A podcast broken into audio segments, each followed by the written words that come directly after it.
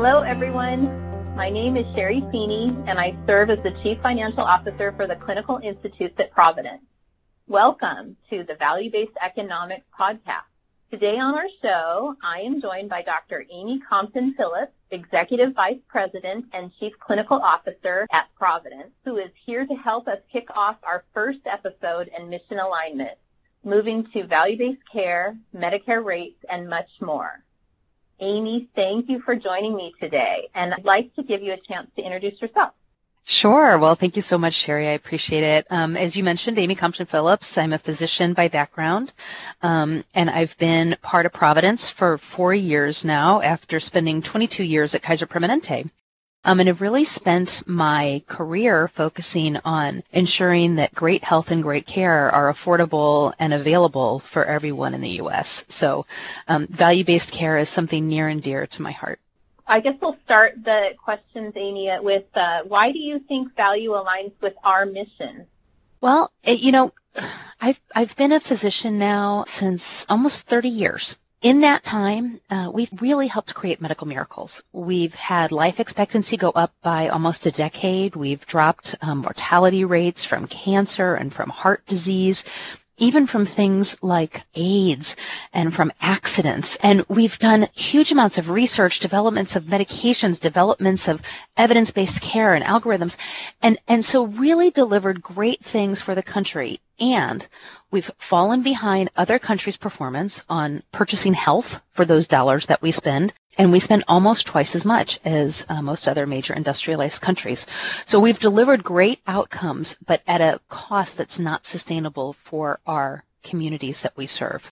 And so the way I see for us to actually live up to our, our ideal of health for a better world is by making that great health and that great care affordable. We've got to focus on value if we're ever going to reach our aspiration.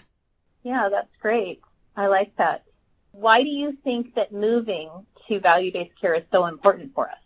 Well, you know, I'm thinking in the way that you're asking that question there, Sherry, is value-based care in terms of the way the market uses it is how we get paid. And so today, you know, historically up until the early 2000s, most of care was paid for on a fee-for-service basis where the more you did as a physician, the more you got paid. And so since people do exactly what you pay them to do, we did more and more and more care. And so we started creating care systems that rewarded doing care, not driving better health outcomes. And then came the whole Affordable Care Act and all these different payment models with accountable care organizations and bundled payment models and, you know, shifting payments into um, higher and higher deductible plans. And, and so the market responded to the escalation of inaffordability by creating different payment models.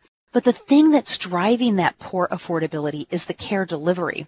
And so as we try to shift away from this more care is better care ethos that developed in the fee for service environment, we're trying to shift the way we're paid so that we can eventually end up with total cost of care and starting to pay mm-hmm. providers based on what outcome did we create for the patient population that you serve.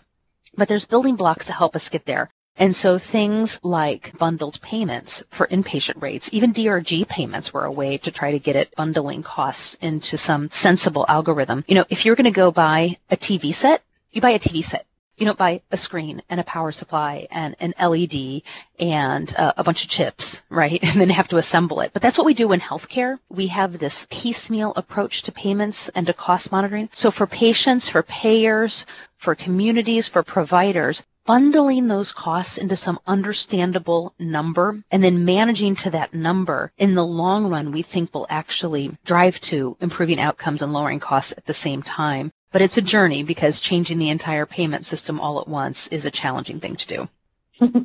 Agreed.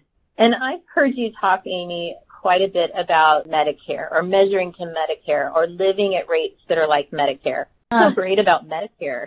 well, well, for one thing, we're all going to end up there at some point. We hope, right? We all want to live long enough to get on Medicare. But also, you know, the government is our number one payer. They cover more patients that we serve than any other single payer. And Medicare covers more than Medicaid. And commercial payers, so all the other private insurers who cover our patients that get healthcare through an employer, tend to benchmark their rates on Medicare. So why focus on Medicare rates? One is because employers, eh, you know, as my, my crystal ball as I look out into the future, employers are going to progressively more and more often focus on getting closer and closer to Medicare rates as reimbursement models. And the second thing is it's a way for us to actually, rather than losing money on every patient that we care for that is paid for by the government, if we can actually start improving care to the point, getting rid of waste that we have in our system to the point that we can make a margin on Medicare, we actually think we have a chance of surviving on care delivery into the future in a sustainable way so that we can continue to have an acute care and particular infrastructure that serves our communities when and where patients need it.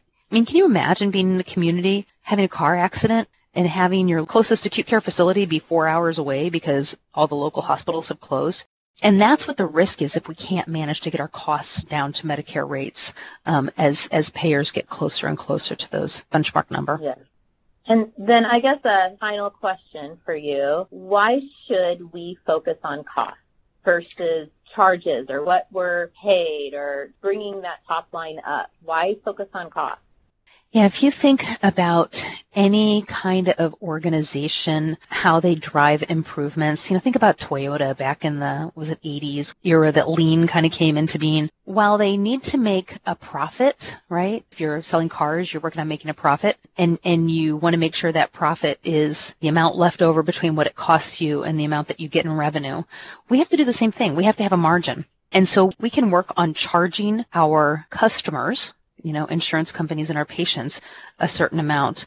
But the thing that we, and, you know, we'll work with them and we'll work on contracts and, which is all well and good. That's charges. And the charge master, by the mm-hmm. way, is kind of like this truly Byzantine crazy thing that we have very little control over. But what we can control what we can control is the other side of that equation, is the dollars that we spend. And so if we focus on cost, it really is paying attention to every dime that goes out the door, making sure it's being used for its best and highest purpose that is that money contributing to better health? And if it's not contributing to better health, let's not do that, right? Um, can we think about novel ways to do more with less? Can we think about really solving the conundrum for our time, which, as we said, is cost? Cost is the fundamental problem. Cost is why people aren't insured in the U.S. and cost is what's making individuals go bankrupt because we've made healthcare so expensive people can't afford it. And so why focus on cost? because it costs too much and we need to be able to deliver the outcomes that patients want at a price we can afford.